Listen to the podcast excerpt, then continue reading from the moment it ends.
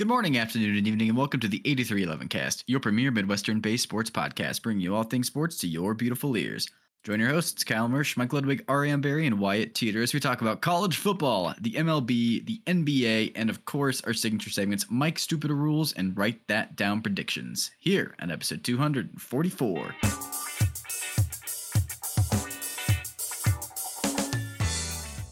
The over under in the Iowa Minnesota game was the lowest for the Hawkeyes since 1990 at three and a half. Turns out the Th- under played well, out. Oh, sorry, 30 30 and a half. 30 and a half. Three and a half would be a Not three and a ridiculous half. over. Actually. Is that even a Even for can that even be a thing? I mean, you could sure if you expect the game to end three nothing or two be nothing. wild. Bet the under. Could you imagine? Anyway, lowest since 1990 at 30 and a half. Uh, and like I said, the under did play out.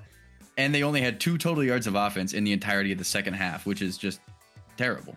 With all of that being said, they still almost won the game, though. An almost walk off punt return for a touchdown upon review was brought back after the game officials deemed that the returner had given an invalid fair catch signal. I don't want to dig into that right now, so stay tuned throughout our discussions about college football, the MLB, and NBA to finally arrive at Mike's Stupid Rules, where we will discuss this outcome in detail and give our thoughts and opinions on it. So definitely stick around for that. It should be interesting. Yeah, that I'm, I've I've had this one queued up since Saturday afternoon uh, for like stupid rules, so that should be good. But before we get there, we got to talk about what's coming up for your Cyclone football team, the competent offense in the state of Iowa. Um, we got to talk about them first. Um, and this week for the Cyclones, what we've got is a date in Waco with the Baylor Bears. That game with Baylor is going to be a 2:30 kickoff on ESPN Plus. Um, so if you don't have ESPN Plus, find a way or find a friend um, to get that game. FPI gives the Cyclones a 70% chance to win that game, despite that the line opened with Baylor at minus one and a half. Um, since then, it's now moved to ISU, favored by one and a half.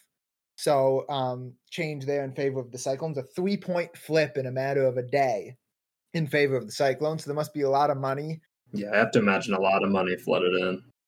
for a three point flip that quickly. Yeah. Yep. You don't see uh, that big of a flip that quickly very often, but here you have it. Yeah, I mean, I like the Cyclones to win this game. I can't say I know much about Baylor besides um, what I see on their stat line, and it's that um, Rocco Becht is better. Our running game is, believe it or not, better Ooh, than Baylor. Bear slightly. So, I okay, it's not that much better. yeah, but Uh, considering our run better. game, come on now. Yeah, two yards a game better than theirs. Our run game shouldn't be better than anybody's run game With how It's been pretty rough. been, yeah. most of the season. But anyway, um, our run game is better. Our defense has been better. Um, Baylor also has a really bad non-conference loss. They lost 42 to 31 at home to Texas State. Um, they've also lost to Utah. They got absolutely murdered by Texas at home and by Texas Tech at home. They barely squeaked by UCF and Cincinnati. Um, those were both on the road, but still, this looks like a game the Cyclones definitely can win. I won't say should, but it looks like they should be favored, and they are. We're better in every defensive category. Um, and obviously, as Mike said, uh, stated, maybe people weren't keeping track very well. Baylor is actually not a good home team this year. They are one in four at home. Uh, and, actually, that win was over Long. Island. Yeah, that win was over Long Island. So take that for what it's worth.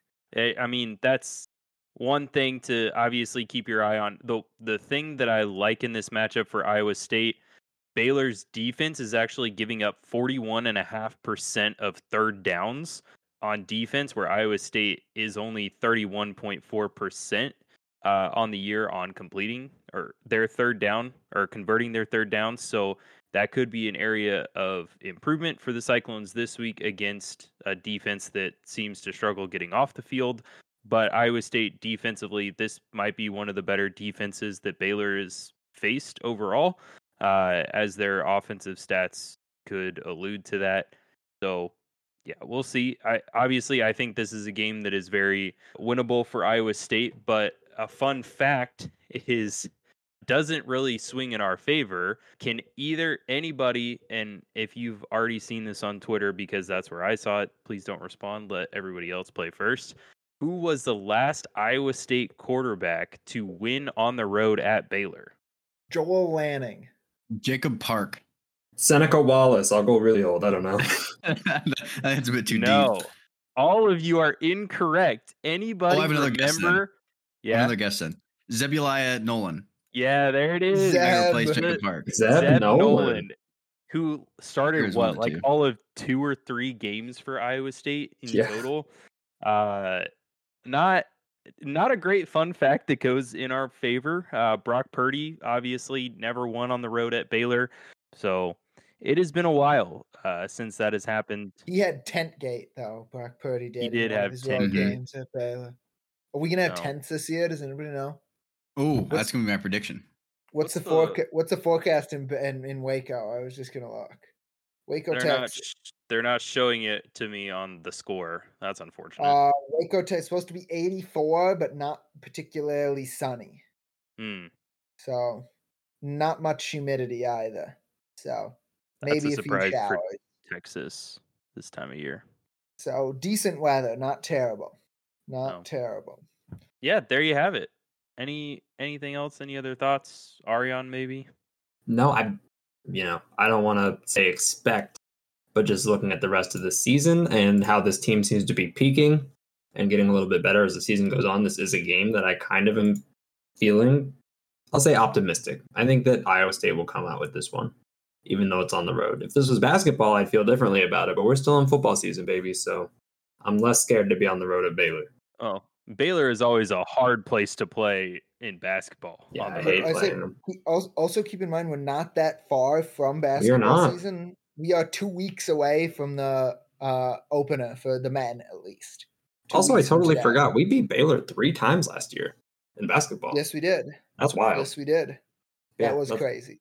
That doesn't happen often. Usually, it is the other way around. Mhm. So, yeah, I usually feel more confident playing KU than I do Baylor just because we have some kind of Mhm. bad juju against us. hmm But anyway, back to football. My last point on football: if you want to make a bowl, like if you want to feel comfortable about your bowl chances, you got to have this one, right? That's the way I look at Yeah. it. Kansas at home, that'll probably be a pick'em game. Maybe Kansas will even be favored. At BYU, same thing.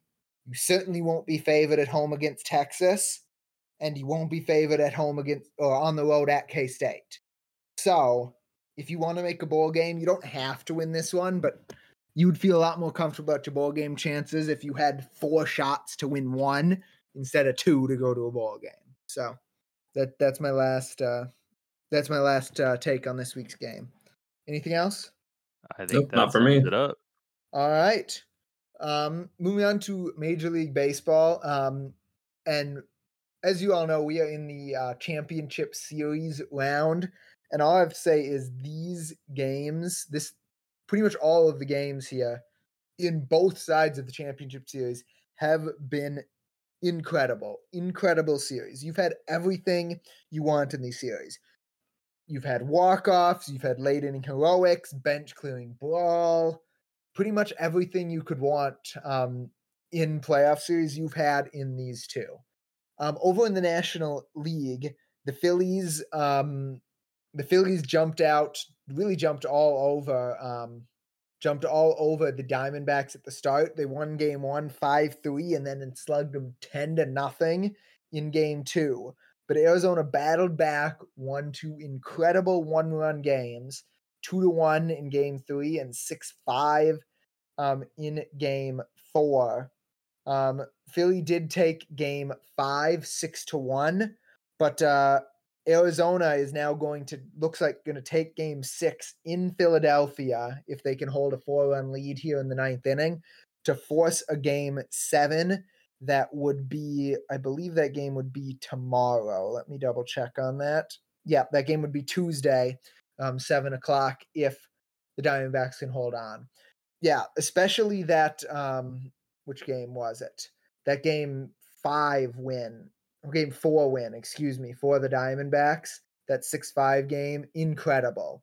They had um had to have some great comebacks. They were down in that game five to two, scored one in the seventh and then three in the eighth um, to win that one. And that was um, right after that 2 1 game where I believe they scored that second run in the ninth inning. Yeah, they scored that second run in the ninth inning for a walk off. So the Diamondbacks have battled here against Philadelphia the whole time. If you can't tell, I'm really rooting for the Diamondbacks. That's why I'm sort of highlighting up, highlighting them here. So look for that game seven on Tuesday, um, in all likelihood, um, and we'll see um, how that goes. Over in the American League, you've also had an incredible series. That game is going to a game seven that's uh, literally just had the first pitch as I was talking about the Diamondbacks. Um, so here on Monday night, the road team has won every game in this series so far. Texas jumped out to a 2 0 lead. Houston battled back and took three in Texas with a lot of excitement in those games. I'll get more to those in a second. Um, but then in game six, in game six, uh, Texas uh, slugged their way with some late, with a lot of homers, um, in a late grand slam by um, Garcia to um, propel them to a game six victory. And uh, now they've just taken a one nothing lead in game seven as well on a on a home run on the second batter of the game. So Texas is trying to slug their way to the World Series and knock um, Houston out of the playoffs. Going back to those those middle games, three, four, and five. Um, like I said, just some incredible games. Um, in games three, four, and five, you had um, first Texas was or first Houston won eight five um, and then 10 3 from Houston. But really, game five was the interesting one. Um, in game five, Texas was up four to two um, in that game.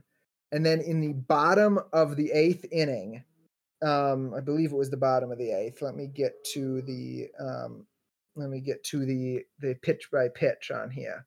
Yeah, in the bottom of the eighth inning, um, the leadoff man for Texas walks, and then Houston um, throws up and in on the first pitch to to Garcia, who had hit a home run and taken his time around the bases um, earlier in the game. They throw up and in.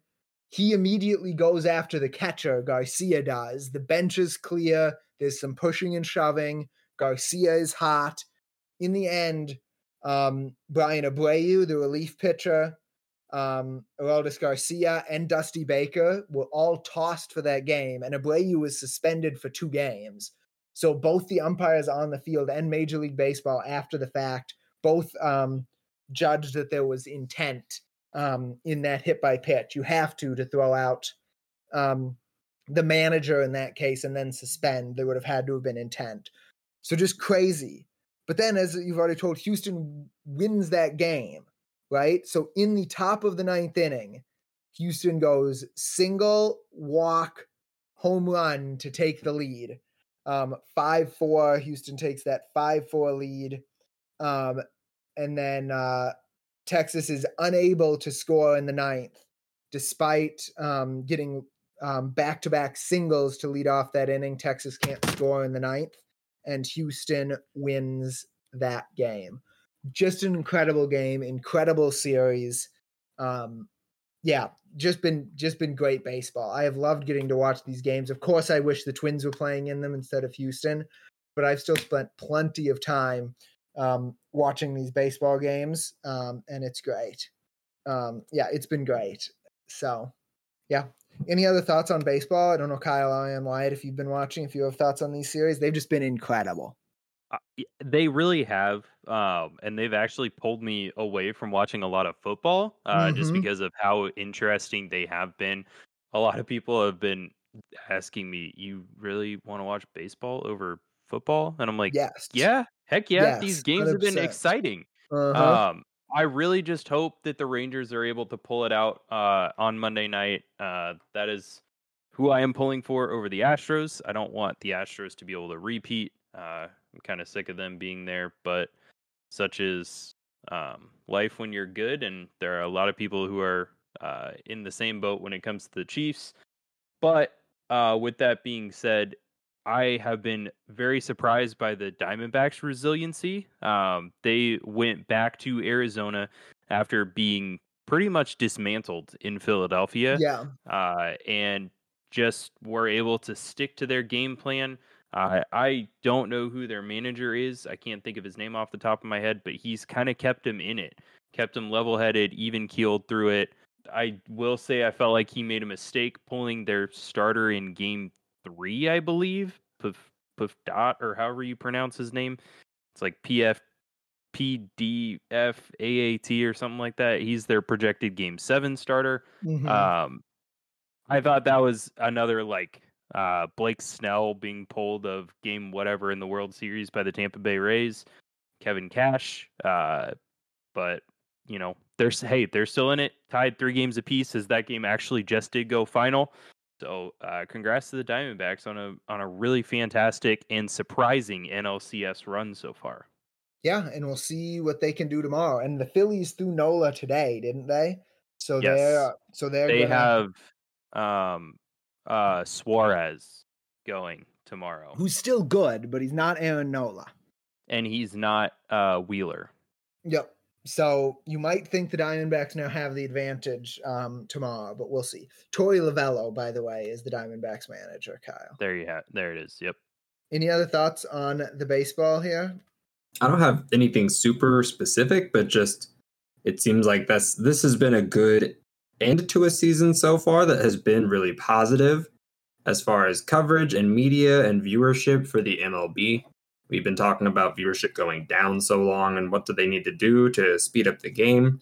They made some changes and it's all been positive and we've seen a lot of that. And now the playoffs have looked really good so far as long as it doesn't end in like a Houston World Series, like I think people are going to be pretty happy with this first season. Yeah, and I one more thing to add to that. Shout out to all of these teams, like in their cities. Their their fans have come out in force. Uh, Philadelphia has been crazy the whole time. Uh, Houston's had really great crowds, and then Arizona um, had pretty cheap tickets in comparison to the Philadelphia Phillies games, uh, and they were able to sell some sell some tickets there. So uh, it has been a really impactful, and a lot of people have been really present and and engaged in these series as well. It's made the viewership experience on TV that much better. Yeah, I'm. Yeah, I've, loved the pitch clock in the playoffs. So I, games have still gotten longer. I think we're averaging about 308 um, for games in the playoffs versus um, versus like the 240 we were averaging in the regular season. Some of that is the extra 30 second commercial spot in between every uh, half inning. I'm sure. Um, probably most of that actually, right? That's nine minutes of the 28 minute increase. So I guess not quite most, but um, a good a good chunk of that is um, the extra commercials. But I haven't felt like it's been rushed, right? We were hearing with the pitch clock that you got to let those playoff moments breathe. I, I haven't felt like any of this playoff baseball has been rushed. I've I've loved it. I've loved all of it. Do you think it keeps? Uh, sorry, I'm going to ask this one question. Do you think it keeps like hitters maybe more engaged, like through at bats? They're not able to think as long about you know oh, I should have hit that pitch. I, I, this is what I'm looking for this time. They just kind of got to go up there and let their instincts take over. I think it's uh, been more about what it's allowed fielders, right? If I'm the fielder, I'm the one who gets bored when my pitcher takes 45 seconds in between every pitch. Mm. So if there's somebody who's staying more engaged, it's definitely um, the fielders. I don't know um, what it'll do for hitters, so we'll have to see there or I, I haven't heard any hitters say that one way or the other, I guess. So, any other thoughts? Hearing none, uh, Ariane, we'll throw it over to you. The NBA is starting here in a couple days. Yeah, the NBA is coming tomorrow on Tuesday. First game is at 6:30. We're not going to go over every team because we just we're not an NBA podcast. We don't have time for that. So I'm going to hit just a couple highlights, lowlights that I just want to bring up. If we have anything else from anyone that when they want to talk about or I missed, we can definitely do that. But I'm just going to highlight a couple teams and go down the list. So I just kind of piled them up. Uh, three teams you want to watch. These are basically the guys that are the favorites for the championship. These are the ones that you can expect to be really good. Uh, you have the reigning NBA champions, the Denver Nuggets. Um, they've brought back most of their pieces. They've lost a couple ones that I think will be important. Um, Bruce Brown, Jeff Green, another one that I'm blanking on, but uh, they have their core guys still. They have Aaron Gordon. They have Jamal Murray. They have obviously Nikola Jokic, who is probably a top three player in the league, pretty much consensus. So I think they're going to be pretty good. And then you have the other two that have made a lot of headlines recently. You got the Celtics and the Bucks. Obviously, just a lot of big trades that went on.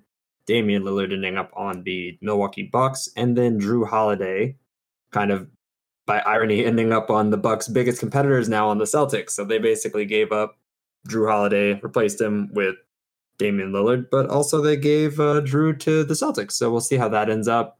Those guys, I mean, both those teams are just stacked super teams. Like their starting lineups are so good.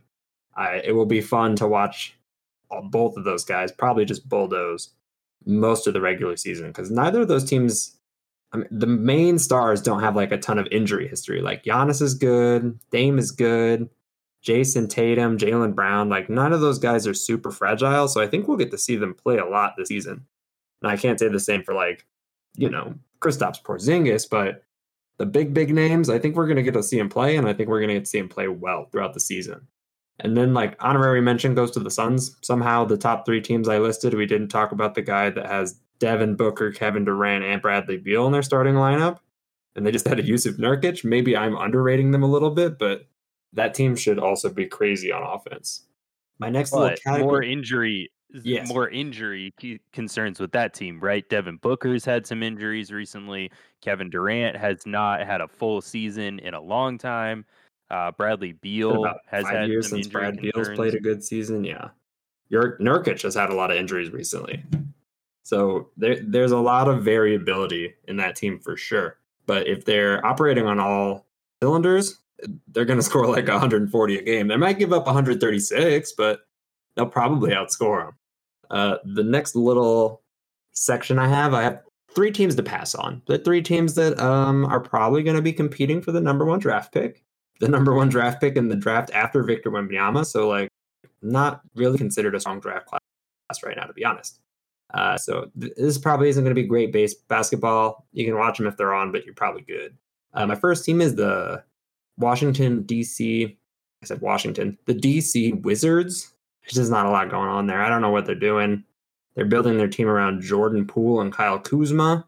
And They just signed Deni Avdija to an extension, so I guess expect a lot of shots chucked up. I don't I don't see it going anywhere. I don't think it's going to be that enjoyable to watch, but good for them. They finally got rid of Bradley Beal, which wasn't doing anything, so at least they're trying to move somewhere.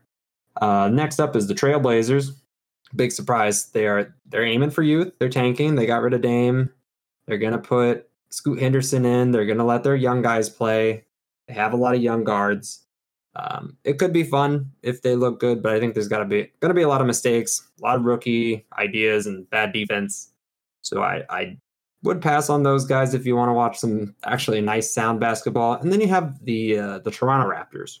I don't think they'll be horrible, but I don't think they're going to be good. And if they're anything like they were last season, it's going to be just really boring, gross basketball to watch.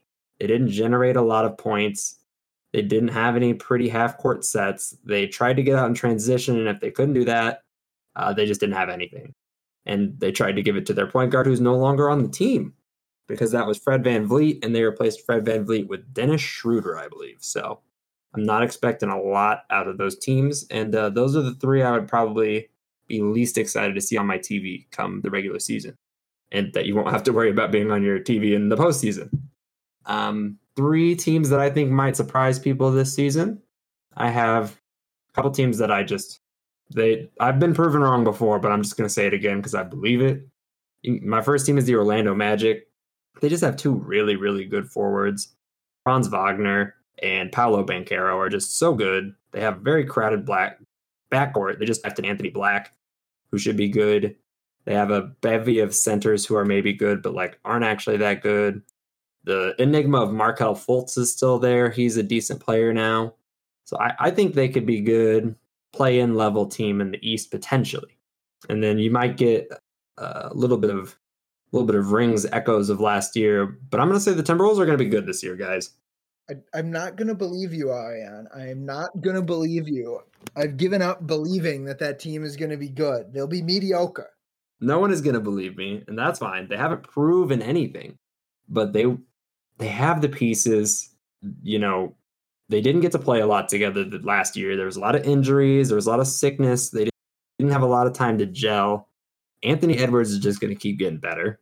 Karl-Anthony Towns and Rudy Gobert, I think, will will gel together a little bit. hopefully, Towns will be more healthy than last year. That'd be hard to not do. Yeah, and if Gobert could just figure out how to yeah. just dunk the ball when he's in the paint, that's literally all he has to do.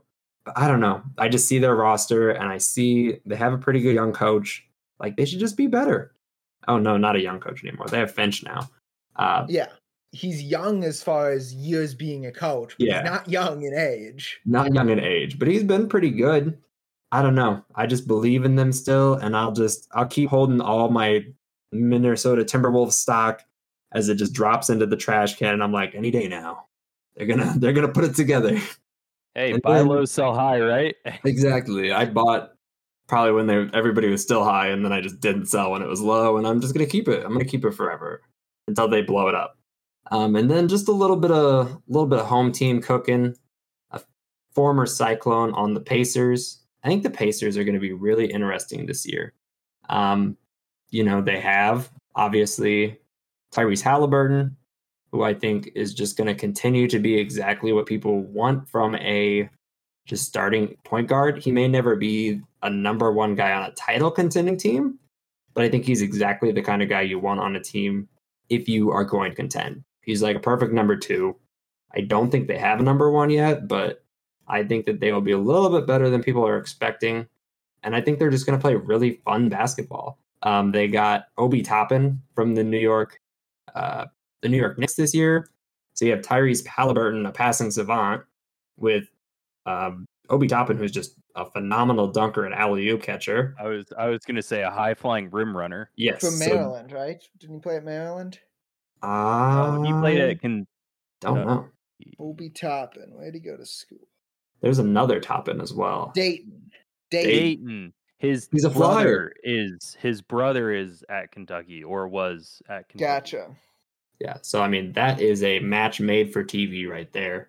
They signed just fresh champion Bruce Brown, who is just everything you want in a winner. He gets it all done. He can. He's one of the few guys who can actually guard pretty close to one to five. He was playing the four and the five when he was in Brooklyn, and then he would play the one to the three on Denver. Like he can do anything you need him to do on the floor. One of the best inch for inch, pound for pound rebounders in the league. And then they have Bennedict Mathurin, who was very good last year in the role he had, which was basically glorified chucker, but he has scoring chops. And I don't know, this team just looks like it's going to come together. If it's not this year, it's the next year. But I'm excited to watch him, and I think it's going to be really fun. Oh, and they have Buddy Hield. I didn't even say anything about Buddy Hield.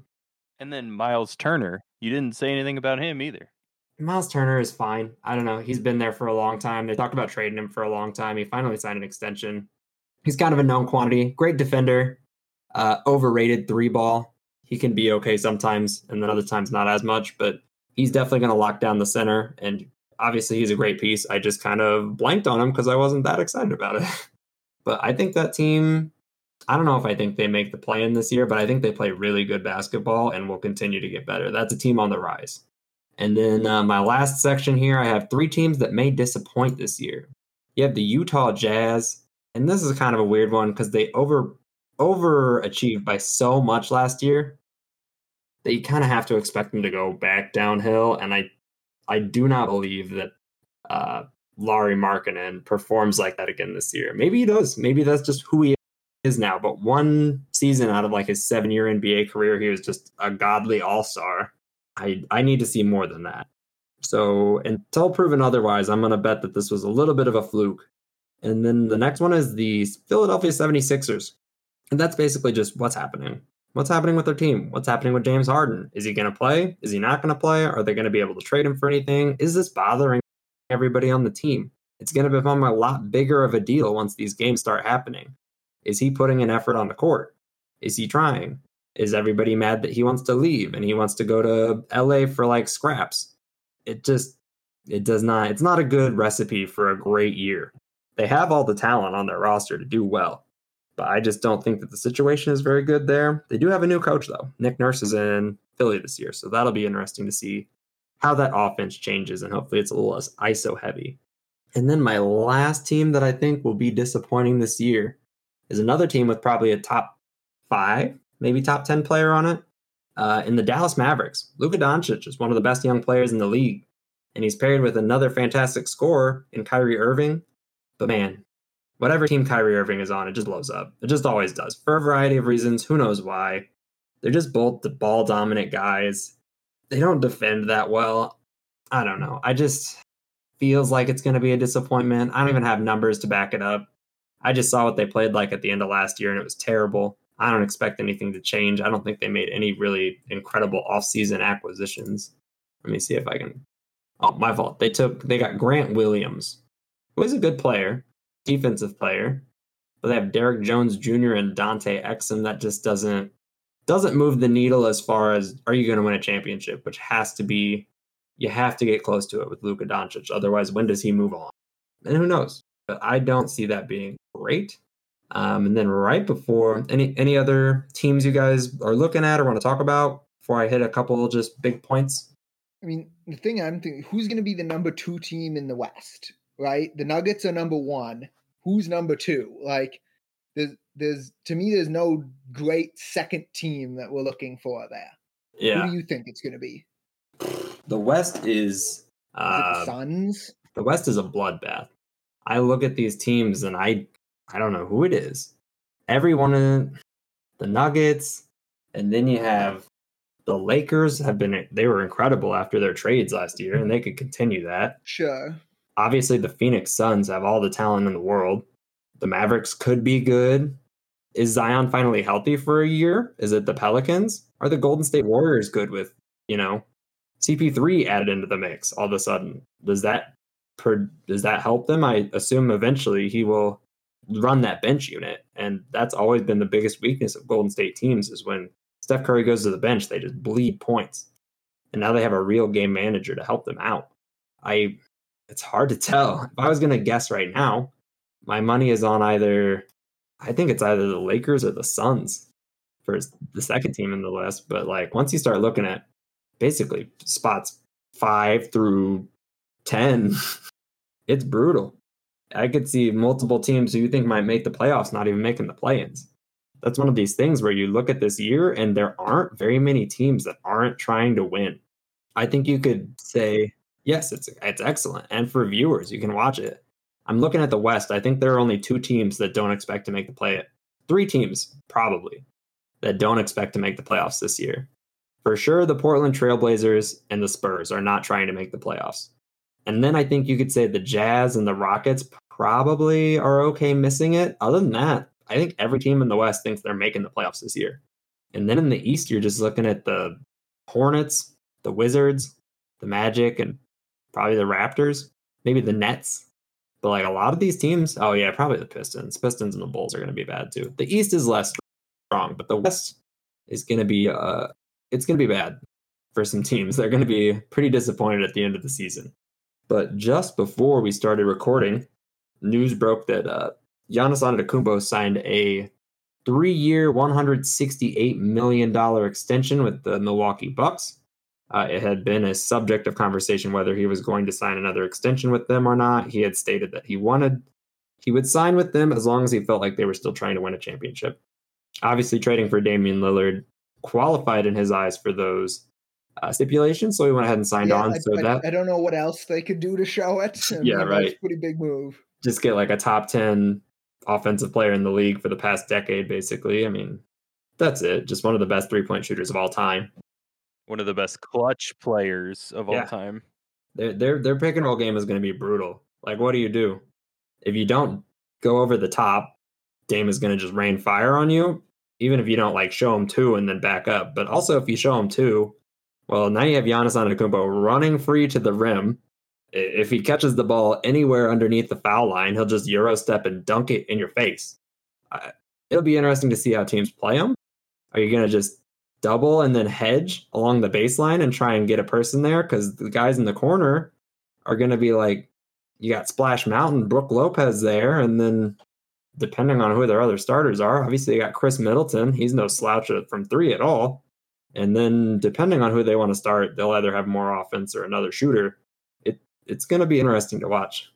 But he is he has a player option for the 27-28 season. So that's approximately when we can expect to start hearing some chatter again for Giannis. A uh, big storyline this year is just uh, Wemby watch, watching Victor Wembanyama.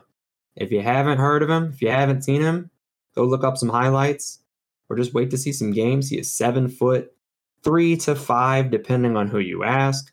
French kid. Every time you watch him play, it's crazy. We have not had anybody this big in the league, like who's actually good at basketball for a really long time. It's weird to see Stephen Curry, who did a jump ball against Wemby this week, uh, literally a whole foot shorter than Victor Wembanyama, and he's doing behind the back dribbles. He's not megging guys. He's shooting pull up threes and euro stepping. Like we haven't seen anything like this. So if you want to watch some basketball that you haven't seen yet, the dude's an alien on the court, and I highly recommend it. I'm very excited to watch him play this year. And unlike a lot of rookies, uh, the thing people seem to be most confident about is his defense. Usually, defense is what comes around last, but he has like a you know, like a seven foot eleven wingspan, so that makes it easy. I think you will. Uh, you can put a pretty easy money line bet down on the fact that he's going to have the most block three pointers this year. And then I just have a bullet point down just saying, can injury prone player can injury prone players just play this year? We mentioned some of them already. Everybody on the Suns, right? Kristaps Porzingis, Zion Williamson, Ja Morant suspended for the first like third of the season. Well, when he comes back, what will that look like? The Clippers duo of Kawhi and Paul George. We haven't even mentioned the Clippers yet. But there are a lot of teams that everything hinges on whether their players who always get injured just don't get injured this year, which never a great bet for me. Um, but that that will swing a lot of races this year if guys can just stay healthy. And that's pretty much what I have for this year. I mean, I'm excited to see what happens and see what I'm right about, what I'm wrong about, and just watch some basketball. And that when the NBA starts, that means I'm just even closer to watching Cyclone basketball. Only a couple weeks away. Any questions, comments, concerns, anything I missed that you guys think is important or noteworthy? No, you my my big question you already answered. So yeah, all right, we will uh, move it along to the thing everybody has been waiting for, and that is uh, some stipulations and clarifications about fair catches. Yeah. So as as Wyatt alluded to in the intro, we're going to talk about fair catches um, because of that Minnesota Iowa game. So to do this, there's literally a fair catch section in the rulebook. We are going to look at Rule 2, Section 8 of the NCAA rulebook here. Basically, I'm going to assume you all know what a fair catch is. So what I'm going to talk about is a valid fair catch signal and then an invalid fair catch signal. So uh, Rule 2, Section 8, Article 2 says that a valid signal is a signal given by a player of Team B who has obviously signaled their intention by extending one hand, doesn't matter which one, but one hand only, clearly above their head, and waving that hand from side to side more than once. That is the rule. Um, so that is what a valid fair catch um, signal is. Now, invalid signal is, all, is specified in Article 3 of that rule um, where basically the important part says that uh, an invalid signal is any waving signal by a player of Team B that does not meet the requirements of Article Two above. That that's pretty much it. And and then uh, part three of that says that is given after a free kick is caught, strikes the ground, or touches another player. So also any waving motion um, after it hits the ground whereas that would normally block a, a, a, valid fair catch signal that expires once the ball hits the ground. Um, or at least the returner loses his um, protections against being contacted, I should say, once the ball hits the ground. Um, he still can't return it if he's made a fair catch signal. Um, whereas invalid signal, again, um, an invalid fair catch signal can be made after the ball hits the ground. Um, if you look at this play, I mean, to me, it's pretty clear, right? That he was that this was an invalid fair catch signal. So he points at the ball with his hands down first, right? That's the first thing you see is he's pointing with his his hands down. That's totally fine. That's not the problem. But then as as he's running towards the sideline. You can see him. I can't tell if he's like telling his teammates to get away or if he's trying to use his left arm to balance. I don't know what he's doing, but he's waving that left arm all around. We just read the rule. It doesn't matter whether his arm goes above his shoulder, goes above his head, etc. It's just any waving signal that is not a valid signal, right? Which to me he clearly does.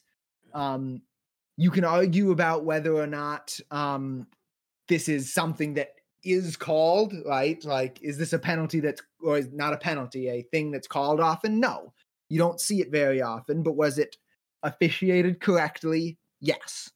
Um, that's that that's what I've got. And then the other thing about um, an invalid signal versus a valid signal.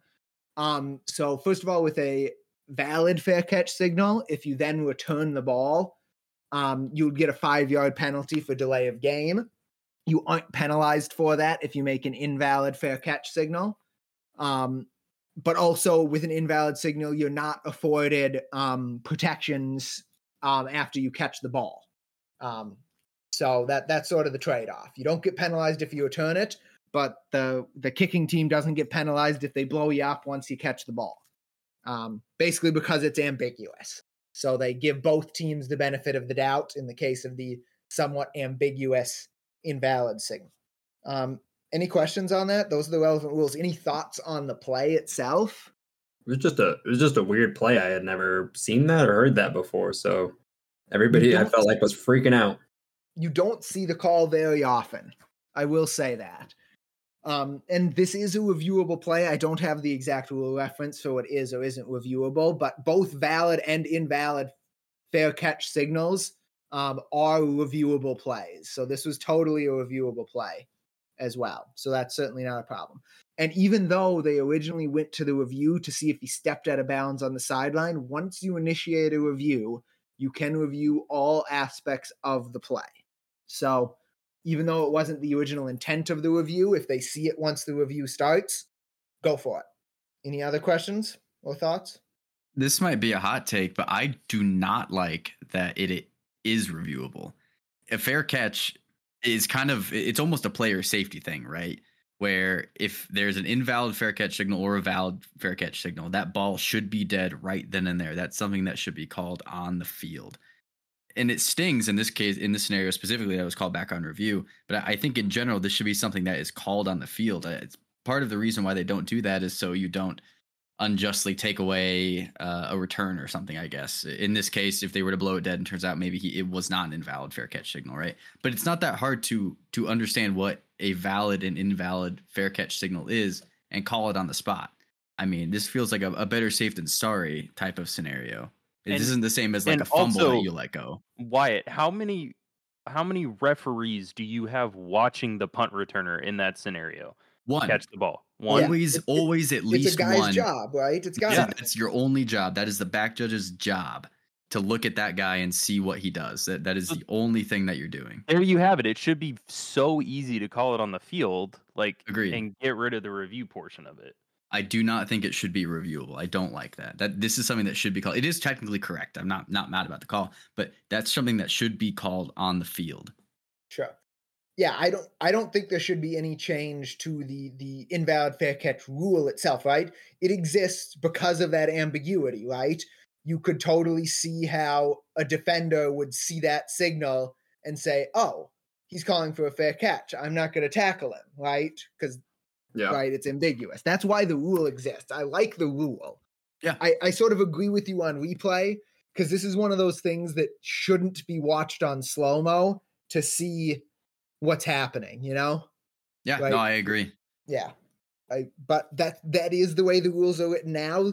And again, as we've talked about lots of time on the segment, the only thing we ask of on-field officials is they officiate the game by the rules. If you don't like the rule, by all means, please take it up with the NCAA in the offseason.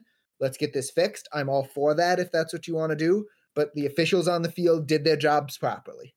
Absolutely. Kyle, Ariane, any last thoughts? No, I think you covered it. Yeah. Cool.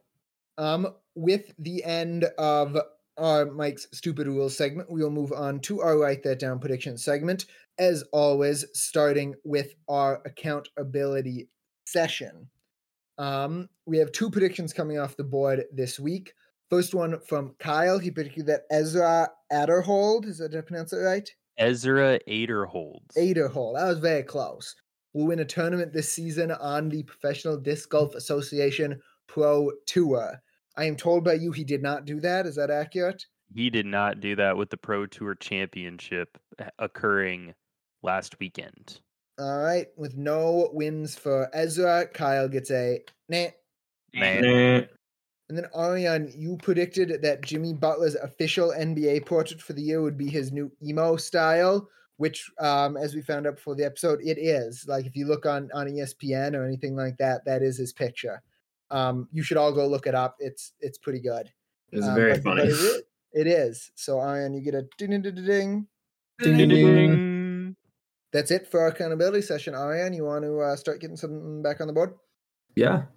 So I am going to predict, uh, as we stated, two teams I think are going to be very, very good on the top of the team, basically. Uh, and it is Boston and Milwaukee. I'm going to predict that Boston and Milwaukee will start the season winning seven or more of their first 10 games. Now, you might be Hmm. asking, who do they play? And then you also might be asking, does it matter? We don't even know how good teams are. That's fair. Do they play each other? they do not. Okay. But I will That- read that off the first question. 10 games and we'll just know that to know that. So Boston is starting the year with New York, the Knicks, the Heat, the Wizards, the Pacers, the Nets, the Timberwolves, the Sixers, the Nets again, Toronto, and the Knicks again. So you're looking at one, two, three, four, four games against playoff teams last year. okay. And then we have the Milwaukee Bucks start their season with the Sixers, the Hawks, the Heat, the Raptors, the Knicks, the Nets, the Pistons, the Pacers, the Magic, and the Bulls. So you're looking at one, two, three, four games against playoff teams. So hmm. Both pretty easy schedules, yeah, relatively. Considering more than half the teams make the playoffs. To have Yeah, less than half your schedule be against playoff teams seems pretty and favorable. you can expect these teams to be pretty much the best teams in the league. I, that being said, it is hard to win 70% of your games. People don't do that. sure, And 10 games is a pretty big chunk of an 82 game season. it is. But Double that's or what I got for you guys. Double or triple? That's what I was thinking. I my gut says double, but I feel like Ariane really wanted a triple. A triple on. Uh, I'll take a triple on that. It- yeah, I'm- it's I'm both, fine- and we I'm don't know anything about with either of that, these yeah. teams. I'm fine with the triple. Cool. That's, I'll take a triple. I I am not going to complain about that. I'll say that. For for me, despite my um my little uh what's the word I'm looking for? Um disgruntledness, skeptic skepticism. That's what I was looking for. Skepticism with the Timberwolves um during the NBA segment. I do actually think they'll be better this year. I'm going to say they get one of the top 6 seeds avoiding the play in this year. And I know you said the middle of the West is going to be a bloodbath, Yeah, but I'm still going to say it. Okay, so then the question is, is do we have like numbers? What are they projected to finish? We need we need somebody with less bias in our life than me. So I'm let me see if there's anything on ESPN. Let me just list off all the teams I think are going to be better than the Timberwolves in the West. Uh, the Nuggets, the Warriors, the Lakers, the Suns, the Pelicans, the Kings. We're already at six. Potentially the Clippers. I, I think they're going to be in the five to eight range. So definitely not a single to me. It, double bordering on a triple, maybe? We It's have no division. idea what they're going to look like. Yeah, that is hard. No. We haven't even gotten to See. see him that much last season because there was so much injury. I'm fine to go with the triple here. There's a lot of uncertainty. Plus, they're the Timberwolves, so That counts for something. Yeah. right? it makes all of their okay achievements a little bit harder to get. Triple. Do it. All right. Do anything from Josh this week? Is he still alive? He is still alive because he opened my snap. At least somebody with his phone is still alive because he opened my Snapchat asking um, what his prediction was, but he did not. Um, give me a prediction. So he will take the strikeout. Sounds good. Somebody's comment earlier in the episode got me thinking about that Baylor game again. And I'll go ahead and predict, like I have in the past, that Iowa State will get at least one tent at Baylor this coming weekend. There will be a tent on the sideline on the Iowa Mm. State sideline. I'll just I- say um, single. If I would say single as well, but if nobody sees a tent, we're going to assume you're wrong. We need to to see a tent. So if we don't get a good picture of the sideline to see, this counts as wrong. Would you agree to that stipulation? Agreed. This this doesn't include the medical tent, right? The, the the medical blue tent, tent, tent the blue pop up Yeah. tent. The blue pop up tent. Sounds like a tent to me.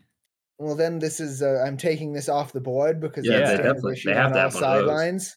They Is always really? have one of those. Okay, those. so fine yes. then. That, sans the medical tent then. I was trying to get Okay. squeak one by. Okay. Yeah. So you're, Fine. you're welcome, Mike and Ariane, for bringing that up. So I didn't. Yeah, probably still a single though. I probably. I don't have odds on it. Yeah, There's obviously no I don't odds have on odds this. that anyway. Yeah. I think they'll would probably be- have a tent. I'll say a double just because it's not supposed to be sunny since we looked at the forecast earlier. and it's not like overwhelmingly hot either. Double. So what do you say, Kyle? Double? double. Yeah. Okay, double. We'll go with it. I'll take it. What do you got, Kyle? Um, yeah, I the Phillies have been fun, but I would like to see the Diamondbacks in the World Series. Uh, team I would say is up somewhat high on Mike's pyramid of teams that have suffered. Uh, and they have the won a World Phillies, Series since 2003, so The- the Phillies have not suffered as much, being it they were in the World Series last year. Um, so yeah, I, I want the Diamondbacks to win Game Seven of the NLCS. according to Fangraphs, they have a 45.3% chance to win that game. So single. That's what the I- numbers seem like. That's that's all this prediction was intended to be. So Am I correct in that they they're also the only team in the playoffs left that aren't 90 and 72? It's kind of weird.